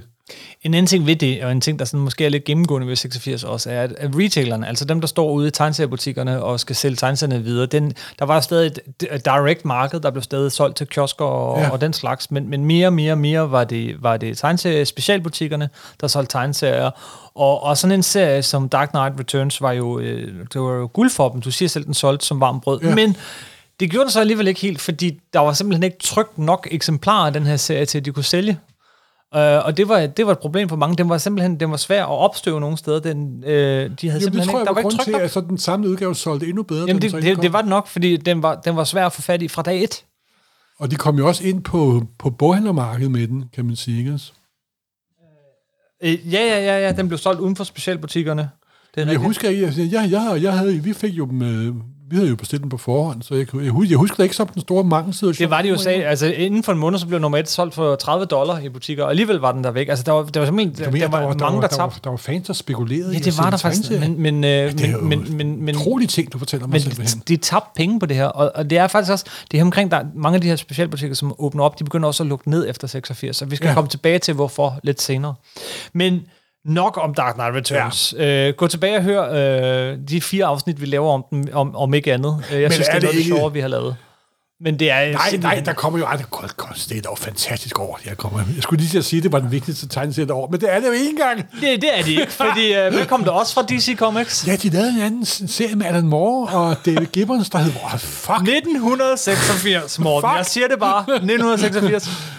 Watchmen. Watchmen simpelthen. Og igen, den har vi altså Den også har vi lavet. også snakket til døde. Den har vi snakket til Så døde, den men, kan ikke snakkes til døde. Det- men skulle nogen være i tvivl, hvorfor er Watchmen så, så damn vigtig en tegneserie, Morten? Jamen, den er fuldstændig redefineret, hvad superhelte kan være, og det er jo alt andet lige. Alt andet lige er det jo Alan Moores hoved, hovedværk. Det vil jeg sige. I hvert fald uh, Gibbons.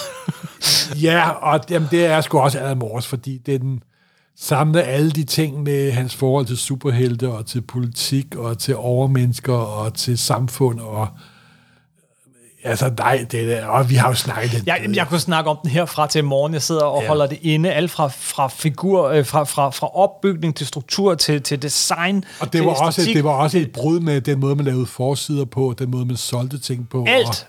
Alt var Jamen, altså, anderledes ved den ja. ja. her serie. Men, øh, men hvad, jamen, det, det den så efterlod sig, altså det der blev dens, øh, dens arv på mange måder, var jo så lidt Ja, ja, det noget var- var, andet. Det var ikke nødvendigvis, at man lavede banebrydende, gennemtænkte, øh, nu, minutiøst nu, laver vi, planlagte nu laver vi serier. onde superhelte, der foregår i den virkelige verden. Det var lidt mere det, der kom ud af Og Ah, det det. er, der er kommet mange... Nu vil jeg jo dog lige sige til alt, at faktisk Mark Grundvalds Squadron Supreme kom faktisk før Watchmen. Ja, ja, ja. Så det er ikke nogen super original idé. Og den, de figuren brugte, var de gamle Chaucer-helte lavet om. Så det er ikke en 100% original idé. Og det er jo det sjove med Gør det noget? Gør det Nej, noget? nej, det går ikke noget overhovedet.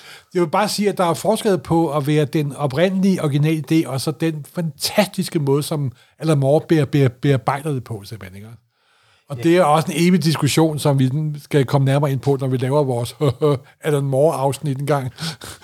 Og ellers så har vi jo altså også lavet to, synes jeg selv, ret, ret fine øh, afsnit om, Ja. ja. om, om den, hvor vi gennemgår det første hæfte. Bare det første hæfte øh, side for side. Ja. Øh, øh, rulle Og det er... Øh, ja, det jeg kan huske faktisk, jeg, det var på det tidspunkt, hvor jeg også arbejdede med at oversætte Marvel og redigere Marvel. Jeg kan huske, at jeg fik det første nummer af Watchmen i sort-hvid kopi et måneds tid før det udkom. Mm-hmm. Og jeg tror, jeg havde læst det, den sort-hvid kopi, jeg tror, jeg havde læst den 20 gange inden det kom simpelthen. Altså, det, var, det er uden tvivl, og jeg har sagt det før, det er uden tvivl den tegneserie, jeg har læst flest gange. Aha. Simpelthen. Men det var ikke det eneste, Alan Moore han lavede det år. Øh, Han, han var også i gang med Swamp Thing. det var han nemlig. Og Swamp Thing er sådan en serien, som man, man ikke nævner nok, Nej, tror men, jeg. øh, jo, men det er også derfor, jeg er træk på, hvad er dem Alan Morse, og det er også dumt at lave en liste over fantastiske ting, men Swamp Thing var jo der, hvor han som fuldstændig, øh, ikke en nybegynder, han havde trænet en del ved at lave engelske tegneserier, men kom ind på det amerikanske marked med bravur. Også det der med, vi laver en serie, som, ingen, er- er, to- ingen, som alle er totalt ligeglade med, så kan jeg gøre, hvad jeg havde lyst til. Og han fik lov at gøre næsten, hvad Og han, han havde trak lyst til på på mit- den serie. Ja, ja, men det var... Og han skabte jo en helt... Øh, det var derude af Vertigo opstod. Vi havde ikke fået Vertigo, hvis Nej, Nej, ikke for Swamp Thing. Og for simpelthen. Swamp Thing i 1986, der får vi nummer 50, 51 Ja. ja. og, og, og nogle af de andre, altså hvor, hvor øh, Rick Vay tager, øh, tager over som tegner, og vi får dobbelthæfter, og vi får slutningen på øh, American Gothic, og vi får historien, hvor han er op øh, møde Batman. Ja, simpelthen. Og det er et virkelig godt Men Swamp jeg tror Thing-år. også, at de der 3-4 år, der havde været med Swamp Thing inden, det havde også gødet jorden til at modtage sådan nogle ting som Watchmen og Dark Ja, Knight. ja. Publikum var blevet vant til, at Tegneserier kunne også være for voksne. simpelthen, jamen, jeg har da læst mange historier, hvor jamen, jeg havde ikke læst tegnet nogle år, og så opdagede jeg den her Swamp Thing og begyndte ja. Ja. at læse den. Hvis ikke for Swamp Thing, så havde vi aldrig fået Sandman, vi havde Nej, aldrig nej. fået øh, Ala- Animal Man, vi havde ikke fået... øh, med Konstantin og så Ja. videre og så videre. Og det er, at han, han gødede jorden simpelthen, ikke også? Og der kom en masse øh, fornuftige ting ind via den vej, så den har utrolig stor betydning simpelthen. Kæmpe. Øhm, også fra DC, men sådan lidt ude på sidelinjen, øh, var, at man vendte tilbage til en gammel pulp-helt. Og det er også en serie, der kommer Ah, The Shadow. The Shadow Who af knows Howard what Chaykin. evil lurks like in the heart of men? The shadow knows. Du lyder ikke ligesom Orson Welles. Han var lidt bedre til det, vil jeg sige. Orson Welles lagde stemme til The Shadow, ja. øh, var fortæller på, på serien i, i radiofølgetongen helt tilbage. Dansk, amerikansk films største krukke. Men også en figur, som man ingen, øh, altså dem, der så var, var vokset op med at lytte til Orson Welles, aldrig glemte. Og, og, og Howard Chaykin, han havde ligesom slået sit navn fast med, med American de Flag. fuckede totalt med figurer. Det var så fedt. Hvad var det, de Han- gjorde? Jamen, de skar hovedet af ham blandt andet og frosset ham ned. Og, jamen, det var Andy Hefter som forfatter, ikke også? Og så Bill Kinkevi som, som tegner. Nej, nej, nej, Morten. Det her var Howard Chaykins Shadow. Nej, det var Havt. Jeg springer frem. Jeg du springer det er flere år senere, du. Nej, bekl- undskyld, det var How Checking Shadow Howard udgaven. Chaykin's Shadow, var havde man rykket ham op i nutiden, altså Ja, i ja, ja, 80'erne. ja, Øh, og det lidt underlige var, at alle de der andre figurer sådan fra, fra Shadow, de var blevet gamle. Ja. Øh, det var sådan nogle gamle mænd og kvinder, men, men han var stadig ung, og han var han var- blevet super rig, og han, var, han gik i sådan noget Armani-tøj, og sådan, det, det er sådan virkelig Reagan. Han var blevet til Howard Checking. øh, og, Gud, ja, det var... Gud, den her skulle da helt glemt. det, det var sådan, jamen, den er da god, Nej, mand. ja, den er fantastisk. Den er super god. Hvorfor er den aldrig blevet optrykt? Jamen, er den, Det det er er, der. den der også. Er den ikke? synes, den er ikke Jamen, kommet i du, du har sammenhæng i ret, men lang tid. altså, jeg kan godt forstå, at du nævner den. Du tænker på de andre, fordi Ja. yeah. det er tit dem, man ser. Men Howard Chicken's Shadow er altså også værd at huske. Det er sgu mange år siden, den er blevet optrykt, hvis, øh, if ever. Nå, gud, okay. wow. The Shadow by Howard Chicken, altså, og det stod faktisk med store bogstaver. Det, det så man ellers Ja. ikke på tegneserier dengang, men det var Ej, men virkelig by Howard Chicken. Chicken. Checking er jo amerikansk tegneseriers gade, gadedreng, simpelthen. Ikke? Også, Mhm. mm-hmm. Han elsker jo at lave gang, gang, gang i den, simpelthen. Ikke? Der, øh, det- den, den blev godt kritiseret af folk, der var vokset op med Orson Welles. Jamen, Sådan, en, det- sådan en som Harlan Ellison, som jo aldrig bliver sur over noget som helst, øh, var også, øh, øh, kri- sagde, at The Shadow var blevet til, og jeg citerer, a sexist pig who uses people, s- øh, sacrifices people, hasn't got one grain of decency in him. He's a psychopathic killer. Og det var nok Ved du, meget hvad rigtigt. Harald Ellison kunne, kunne, have, kunne have gjort? Nej. Simpelthen have skrevet den forbandede graphic novel falde, som han har lovet mange år i forvejen. Han- Start med han er Michael selv Luther. ude om det. Ved du hvad? Hvis man skal kritisere folk, skal man også kunne lave noget. Jeg gider ikke høre en pind om Harald Ellison simpelthen. nu er han for øvrigt død, så det er Så pas lige på. ære, ære ved at hans, ja, hans, ja. ja. hans Og- minde.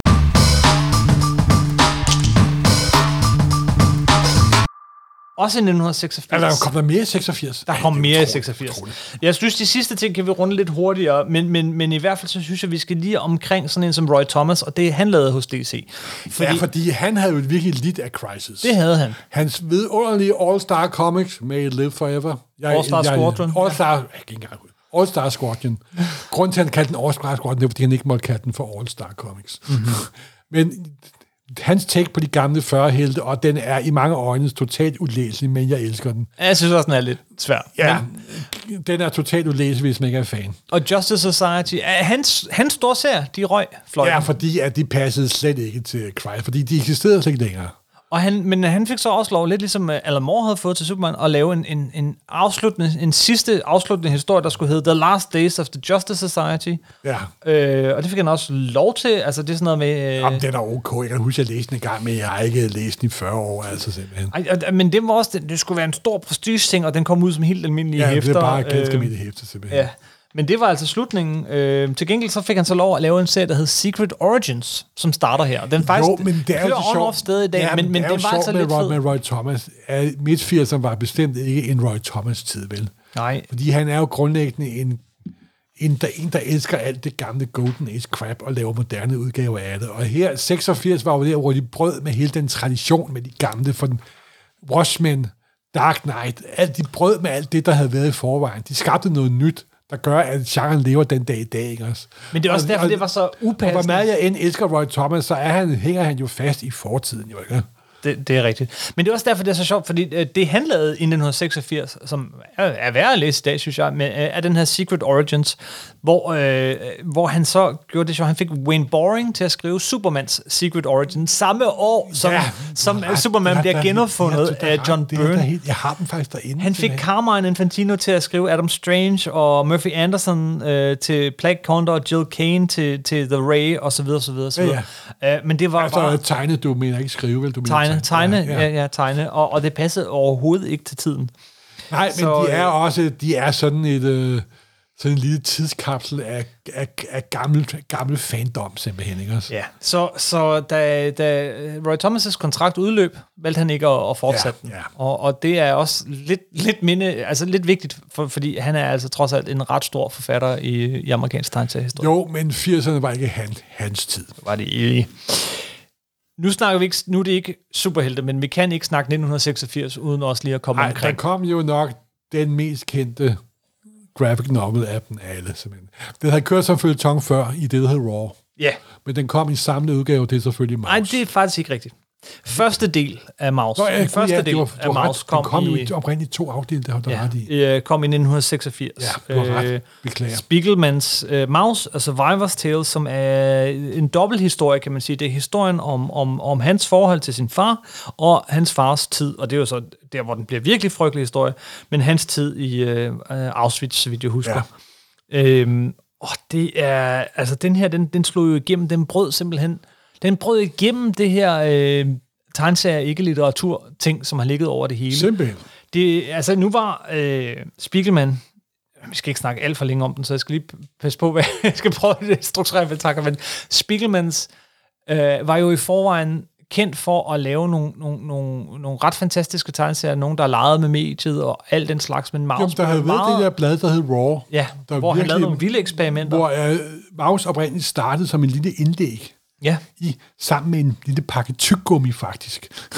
jamen, det er rigtigt. Den kørte fra nummer to af der. Ja. Og, øh, men da den så s- blev samlet i 86 som en, en bog, som en graphic novel, øh, så, øh, så, så, jamen, så kom der altså bare artikler i The Rolling Stone, nævnte du, Village Voice, alle mulige steder, Washington Post, og den, den, blev, den, den, den fik endda en Pulitzerpris ja. Ja. i 92 godt ja. Ja. nok, da anden del var kommet. Ja. Men, men den her, den slog igennem på alle øh, måder, som ingen tegneserie havde gjort, tror jeg faktisk Jo, men det har jo nogensinde, sikkert gjort til en et kom- mainstream kombination publikum. af... Et, det var en tegneserie, to, det var emnet, og så den måde, det var blandt, det var lavet om til en dyrefabel, jo. ikke også? Ja, Og det her er jo en utrolig mørke kapitel i menneskets historie, ja, men, og det er måske også den korrekte måde at behandle det på, ikke også? Fordi Det er jo, altså det er en, jeg, jeg sidder for kuldegysninger faktisk, jeg, jeg sidder vidderligt, se, gåsehud, bare fordi jeg sidder og tænker på, på scener fra den her ja, tegneserie. Ja, jamen, den er fa- fantastisk. Altså, Og- er og det, den gør, Også er jo- fordi, at den var også sådan en utrolig personlig fortælling. men det er nemlig det, fordi det er jo For ikke, ikke bare det en er jo- det er jo ikke- afslutsfortælling, det nej, er også en jo far-søn. Det er netop lige præcis, at det er en fars søn nemlig. Jeg har jo en gammel CD-rom, Åh oh, ja, hvor, hvor der er de øh, oprindelige videointerview med, med har jeg faren også. og så videre, ja. og de er ret, meget, meget rørende faktisk. Ja. Også det, at hvis man er, og hvis man er Holocaust survivor, øh, det er selvfølgelig et utroligt bytte i ens liv, men det er også utro- utroligt at nyde, det er enormt svært at være barn af en Holocaust survivor.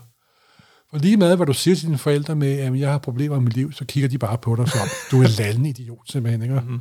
Nå, du har problemer med konen, og du har, de har mistet dit arbejde. Jamen, det er vel nok synd, ikke? plus at, Så- at Spiegelman var så, er så følsom et menneske, ikke? og hans mor be- begik selvmord, det beskriver Ja, han ja, også, det øh, er- hvordan han, ja. han øh, hvad hedder det, fik et nervøst sammenbrud simpelthen. Det er en fantastisk Ja, det er tegneserie, og det. det er selvfølgelig ikke lige nødvendigvis i supersnak, vi skal snakke så længe om den, Nej, nej. men, men øh, absolut. Men den, den kom også i 86. Bare for, hvis man har problemer med at slå 86 fast som et tegn til år, så er den det sidste syvtommer søm.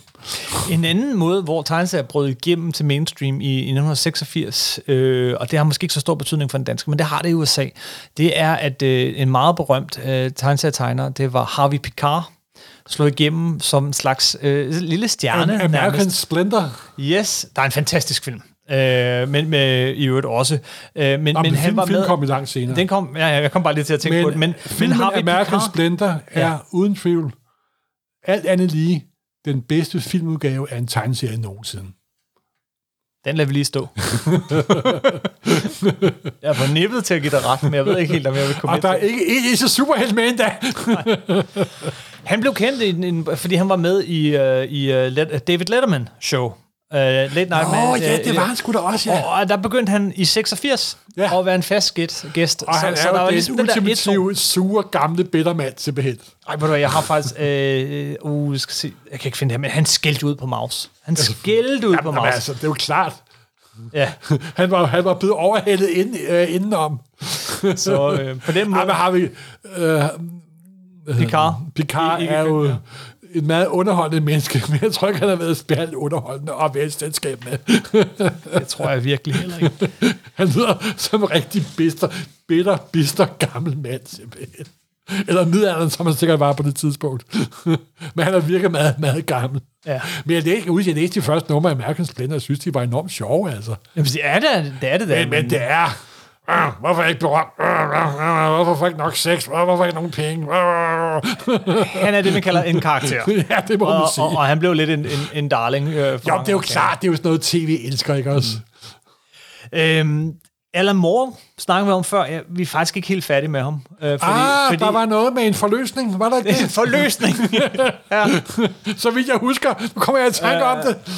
det, var, i- det, det er jo en anden, se- en anden meget berømt øh, Alan Moore-serie, som ikke er lige så kendt i dag, fordi at, øh, den har været lidt svær at få genudgivet af alle mulige rettighedsmæssige årsager, og fordi den er måske lidt mere svær og øh, tilgængelig end, end, øh, end øh, Watchmen og, øh, og Swamp Thing. Men det er Miracle Man. Eller Marvel Man, som han hed i vir- virkeligheden. Han hedder oprindeligt Marvel Man. Ja, så han blev hed faktisk, opkaldt- han hed faktisk Captain Marvel i virkeligheden. Ja, det gjorde han. Så blev han omdøbt, og så blev han omdøbt, og det er en lang historie. øh, Og den serie havde kørt i mange år, den kom fra det forlag, der hed Eclipse. Men Nej, i skal vi lige, 1900... vi må lige to, to sekunder. Ja.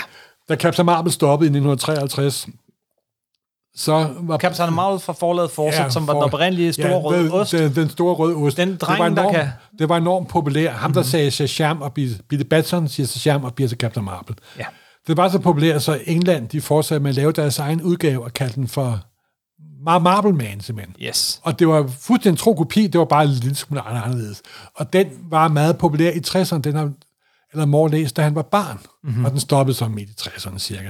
Så da han i, øh, skulle lave en ny serie, det der hed Warrior, så vidt jeg husker, et engelsk tegneserieblad, så startede han med at lave en ny udgave af, af øh, Marble, Marble Man. Man. Man. Og den er ganske fantastisk. Og det er igen det der Watchmen-trækket, øh, Squadron Supreme-trækket Ja, ja. superhelte i den virkelige verden. Hvad sker- Alan Moore-trækket. Hvad sker netop? Alan Moore tricks, og det er ikke for at lyde nedladende på nogen som helst måde. Og det gik ind efter nogle numre, og så begyndte der at komme for det, det amerikanske forlag, der, der hed Eclipse. De optrykkede de oprindelige gamle engelske numre i farver, blandt andet trygt i Finland, men det er noget helt andet. Og så fortsatte han serien Ja. der. Og det er det hæfte, vi skal snakke om nu. For der kom et nummer af Miracle Man, som, som virkelig, virkelig havde stor... Altså, det havde... øh, øh, øh, Ja, man fatter ikke, at det kunne give ballade, men det gav Jamen, gigantisk det var ballade. sikkert, Alan Moore vidste også godt, det kunne blive ballade. Han kunne da godt lide, og han var nogle gange som uh, bull in a china shop, simpelthen. Ikke? Rick Veich tegner en historie af Alan Moore om Miracle Man, som handler om, hvad kan man sige, en af virkelighedens mirakler. Den handler Simpelthen. om fødsel. Fødsel. Og, og Og meget helt, helt, øh, præcis næsten hele beskrevet. nummeret er en lang, meget præcis og blodig og præcis beskrivelse af, hvordan en fødsel ser ud, hvordan Ja. ja. en fødsel foregår. Øh, og, Og det var selvfølgelig klart, at det konservative Amerika, de hit the ceiling, simpelthen. Ikke? men det er jo helt vildt. Øh, De, de, må, de kom faktisk, øh, jeg er sådan lidt, i- jeg tror øh, sarkastisk, men så er der sådan en, oppe i hjørnet er der sådan en øh, lille advarselsboks, som er main til dem på cigaretpakkerne, hvor der står, Attention parents, this issue contains graphic scenes of childbirth. øh, og, og han, den der Leonard Nielsen-bog, den er meget berømte bog, affotograferer han rigtig meget, altså, øh, eller aftegner han rigtig meget øh, efter. Og, og det er bare en fødsel. Simpelthen, simpelthen. Men Men- det er den mest naturlige ting i Det er, den verden. mest, det er, det er virkelig den mest det er derfra, naturlige ting i det, det verden. er den eneste oplevelse, som alle mennesker på jorden har været igennem, simpelthen. Men vreden og det ja, er jo klart. modstanden og oprøret, altså det, det, det, Det folk eneste, du var- ikke må sige i massemedier, det er sandheden. Det ved du udmærket godt. Ja.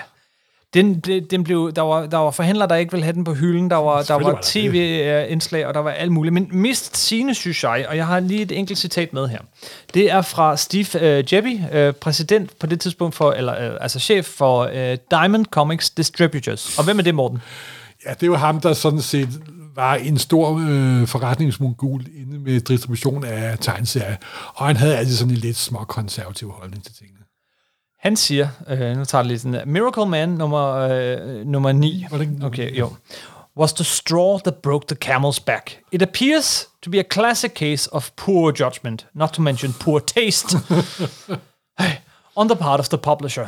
When right above that warning label is the slogan pro- proclaiming Miracle 9, number 9 to be America's number one superhero. What is the purpose of this outrage?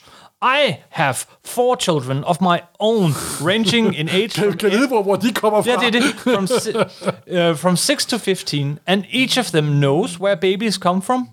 I never found it necessary to, however, to graphically describe to them how a baby is born. I betragtning af, at alle moderne fødsler foregår med, at faren har et ki- ki- videokamera stukket totalt op. Så det, I'm certain that most, if not all, parents would agree that they don't need comic books to educate children in such matters.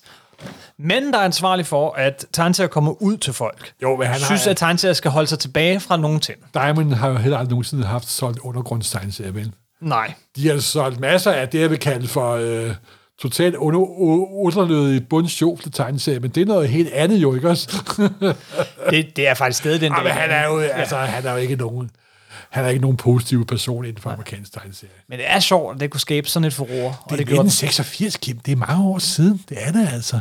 Men det er 1986, ja. Jo, men øh, der var, øh, øh, 60'erne var sgu ved at være overstået, og 80'erne var jo også en ting, hvor ting blev lukket ned Rigtigt, igen. man blev Det var- mere konservativ igen. Simpelthen, det var jo da, jeg kan da selv huske ja. dengang, jeg gik jo rundt i 70'erne og troede, at nu ville verden være forandret for evigt. Og pludselig blev folk konfirmeret igen, og de tog jakkesæt på og fik fast arbejde. Ja, en lidt grov udlægning af virkeligheden, det er jeg godt klar over, men øh, 80'erne var der også med Reagan og tjene penge og aktie. Der var også et kæmpe aktiecrack i 86, jo ikke også? Mhm. Mm-hmm. Så videre, så videre. Så det var også en økonomisk turbulent tid. Apropos sådan noget, kon- øh, den konservative øh, måde, så var der faktisk flere tegneserier, øh, øh, se- hvad hedder det, øh, retailers, altså dem, der havde butikkerne, som fik øh, problemer, øh, fordi de havde tegneserier med folk, der var øh, med, med topløse, eller, øh, Ja, ja. Jamen, det var- eller på anden vis. Det var Og altså, nyt på, tegneserier- på, på, poetismen. Men simpelthen. tegneseriebutikker, som blev lukket, politiet, der kom ind undercover, og, og lidt, de har bladet sendt børn ind og se, hvad de Ja, ja, kunne ja, komme på. ja, ja. Der var en hel stribe af dem her, øh, som, som, som er lukket, eller blev troet med at blive lukket, eller fik at vide, der kom nemlig nogle lov i nogle af sy- de sydlige stater af USA, at man måtte ikke sælge den slags Texas inden for har lige fået 100... forbudt abort igen, ikke også? Ja, ja, det er jo men den altså- samme historie op igen, desværre, ikke også? Men det toppede altså øh, ikke for altid, men det, var, det, det, det toppede på en måde igen, også i 1986. Ja. Og ellers så ved jeg ikke, hvor meget mere vi behøver at snakke om 1986, men der er dog en ting, som er værd lige at nævne i 1986, og det er øh, et- et- ikke en, en specifik tegneserie, men en type tegneserie. Der var en kopi af en kopi. Ja. Et par, to år forinden, så var Teenage Mutant Ninja Turtles kommet. Ja. Teenage Mutant Ninja Turtles. Ah. Det var en sort-hvid tegneserie, og, øh, og lige pludselig så var der bare rigtig mange, der tænkte, så kan vi også lave sort-hvid tegneserier. Ja. Og så fik vi Men det kræver en ting at lave en Teenage Mutant Ninja Turtles. Ja. Det kræver ta- talent. Det er ikke nok. Man skal øh, og lave Cold-Blooded ca- Chameleon Commandos, eller Pre-Teen Dirty øh, Gene Kung Kim, Fu Kangaroos. Du læser eller, dem op. Jeg har, jeg har pakket dem op og sat dem på plads, og så taget dem væk igen, da de ikke solgte. Ja, hvordan var det egentlig? Fordi øh, Ja, vi tog ikke, vi tog ikke dem alle sammen. I tog ikke dem alle sammen. Det var der jo nogen, Der der var radioactive hamsters, og, der var, og det var jo fuldstændig... Black Belt hamsters. Ja, ja, men det var jo bare af money grab, ikke også? Jo, og, men, og, vi- det, og de men, solgte, og der var også nogen, der købte dem, fordi de troede, at det var blive lige så meget værd som Teenage Mutant Ninja Turtles, ikke også? jo, men Jamen, det er det, jo det. det. det er jo det med, når et, når et kapitalistisk system er, jamen så laver vi kun den type ting, fordi de kan tjene penge på dem. Når alle laver det, så bryder markedet to- totalt sammen. Der var øh, nogle af 30 sort-hvide hæfter i januar 1986. Der var 170 i december. Jamen, det var jo fuldstændig grotesk. Jamen, altså, det var en tsunami, og jeg tror, vi... Og der kom et hav af nye forlag. Altså, ja, Ja, ja. ja. Jeg skal ikke liste dem alle sammen her. Der kom virkelig, virkelig, virkelig mange nye forlag. Og det eneste af dem, som er værd at nævne, er, at i 1986 så kom et nyt forlag, der hed Dark Horse Comics. Ah! Altså, øh, det- Sort-hvid bølgen kostede rigtig hårdt for mange ja. Ja. af dem her i tegneseriebutikkerne. Øh, Det var hårdt for mange af dem, også fordi den måde tegneserier blev distribueret. Du blev bare nødt til at tage imod det hele, og så s- uden nej, at, du kunne ikke vide noget om nej, hæfterne men andet, end hvad kunne de hed. det være med at bestille det, for eksempel? Ikke? Ja, ja, det ved du jo selvfølgelig mere om. Ja, tro mig. Jamen, Kim, det er vildt utroligt, hvad du bliver til tilbudt med Ja. ja. det der mundlige preview, som det vil stadigvæk hedder også hed dengang. Men man fik Dark Horse Comics, Dark Horse Comics Presents nummer 1, øh, og, og en masse andre af de serier, og det er ligesom øh, det- det forlag, der, der ligesom startede der. Øh, men den her, øh, ja, hvad skal vi sige, øh, Og Dark Horse forlaget er jo den dag i dag i mine øjne stadigvæk sådan, det, det er tredje ben, vil jeg sige. Altså, det laver virkelig gode, gode ting stadigvæk den dag i dag. Image er altså blevet også Det, det blevet må bedre. image. Så, så Ja, ja, ja. ja. nu er der fire, Ja, ja. fire ben på den stol, Ja, ja, og man det sidder er- lidt bedre på den. og- Simpelthen. Simpelthen. Det var, hvad vi havde om 1986. Tænk, jeg troede, at Batman Year One også kom det år. Nej, det gjorde den ikke. Og Ej, det havde også næsten været for meget. Havde været Jeg havde næsten været for meget. Men det er også sjovt, at øh, når vi snakker om Alan Moore, og vi snakker om, om Frank Miller, og, og de bedste ting, de har lavet, Altså, det er jo ting, prøv lige vi at også stadig tænke, snakker tænk, om hvor den dag i meget dag. af det kom i Og vi 1986. snakker stadig om den dag i dag, og det sælger stadig den dag i dag. det gør det. Der er ikke noget af det her, der ikke har været konstant et Jamen, tryk. det var et meget dominerende år. Det Det har Nogle det gange været. kan man næsten sige for dominerende. De skulle have spredt det lidt mere ud. Lad være med at være så kreativ. Vent, vent til næste år, Miller. Men hvad skete der? Altså bare lige sådan helt kort sagt, så 87, altså på- i 87, så, øh, hvad hedder det, så bliver Marvel, altså de fortsætter selvfølgelig deres successerier, men Jim Shooter stopper, og DC satte sig ikke i samme grad på de her store prestigeudgivelser, men for dog startede, øh, hvad hedder det, Vertigo op, og, og, og så videre, så videre. Ja, og Vertigo er jo igen meget, meget groft for, for simpelt. Vertigo var jo det eneste lyspunkt gennem, hal- hal- gennem 90'erne. Ja. Det kan man. Ja, det er Godt meget set. groft stillet op, det er jo man godt klar over. Men man kan også sige, at det her var toppen af den første, af, den, af denne, ikke den første, men denne kreative bølge, simpelthen. Ikke? 1986, og, det mest det var, det var, i tegneserien. den, det var toppen, det var det virkelig. yes. Ak ja.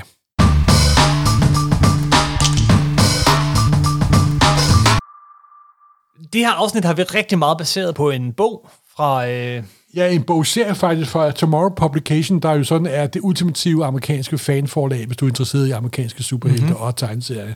Og de lavede en serie, der hedder American Comic Book Chronicles, hvor de tager som regel et årti ad gangen. Nogle årtier, de får dog to bøger, 40'erne og 60'erne selvfølgelig. Men de har også lavet en bog om 80'erne, og den er rigtig god. og det gennemgår den år for år, og det er virkelig en virkelig god gennemgang af, hvad der skete det år, og hvad der kommer, og hvad der ikke kommer, osv. osv. Det er primært fokuseret på superhelte. Der er dog også andre tegneserier med, men det er en serie, vi varmt kan anbefale. Jeg kan også varmt anbefale at gå ind på Tomorrow Publication og kigge på, hvad de har. Fordi hvis man er lidt fanorienteret, som muligvis nogle af vores lyttere er, så er det en guldgruppe af rigtig sjove bøger og mærkelige ting. Og der er også en masse ting, du kan downloade gratis for at se, hvordan det er. Jamen, det er nemlig øh, ret fedt, hvad de laver. Og det var jo netop der, fordi jeg sad og jeg læste 1986, og jeg sad og sagde, også det, også det, også det. Og jeg blev nødt til at skrive til dig, Morten, Vi skal ah! lave 1986, skal være nu! yes. og det var fedt. Skal vi sige, det var det for denne gang? Det var 1986, og jeg, jeg kan simpelthen ikke komme i tanke om et år, øh, der, der, er- der er lige så øh, vildt og voldsomt at snakke om. Men hvis der er nogen derude, der kan, så sig til, hvis jeg har et godt bud, så kan det godt Der være, er jo vi det med, at der er for nogen, alle år er jo for nogen det vigtigste år, ikke også? Nå, men bare mængden, mand. Mængden. Jo, jo, selvfølgelig. Jamen, for os er det meget stort, men jeg plejer altid at sige, for eksempel er der nogen, der siger, øh, hvorfor er Superman og Batman op og slås igen? Du skal altid have i baghovedet, hver eneste nyt hæft, der kommer, der er nogen, der læser det for allerførste gang. Og de vil så 40 år senere sige, at det var deres skyldne øjeblik. Skal man altid have for øje. Ja, beklager den lidt belærende tone. Jeg føler mig belært. Ja, godt. Nedladende op, og så be- belært. Skriv til os, hvis I synes, at øh, der er et andet ord, vi skal tage op. Det kunne faktisk være meget sjovt. Ja. Øh, og, øh, og så må... Ja, tak for den gang. Er det ikke bare det? Simpelthen. Øh, vi ses inde på øh, facebook.com supersnak podcast. Du kan finde alle afsnit inde på supersnak.nu, og øh, ellers så er vi jo rundt omkring på nettet. Simpelthen. Tak for den gang. Hej hej.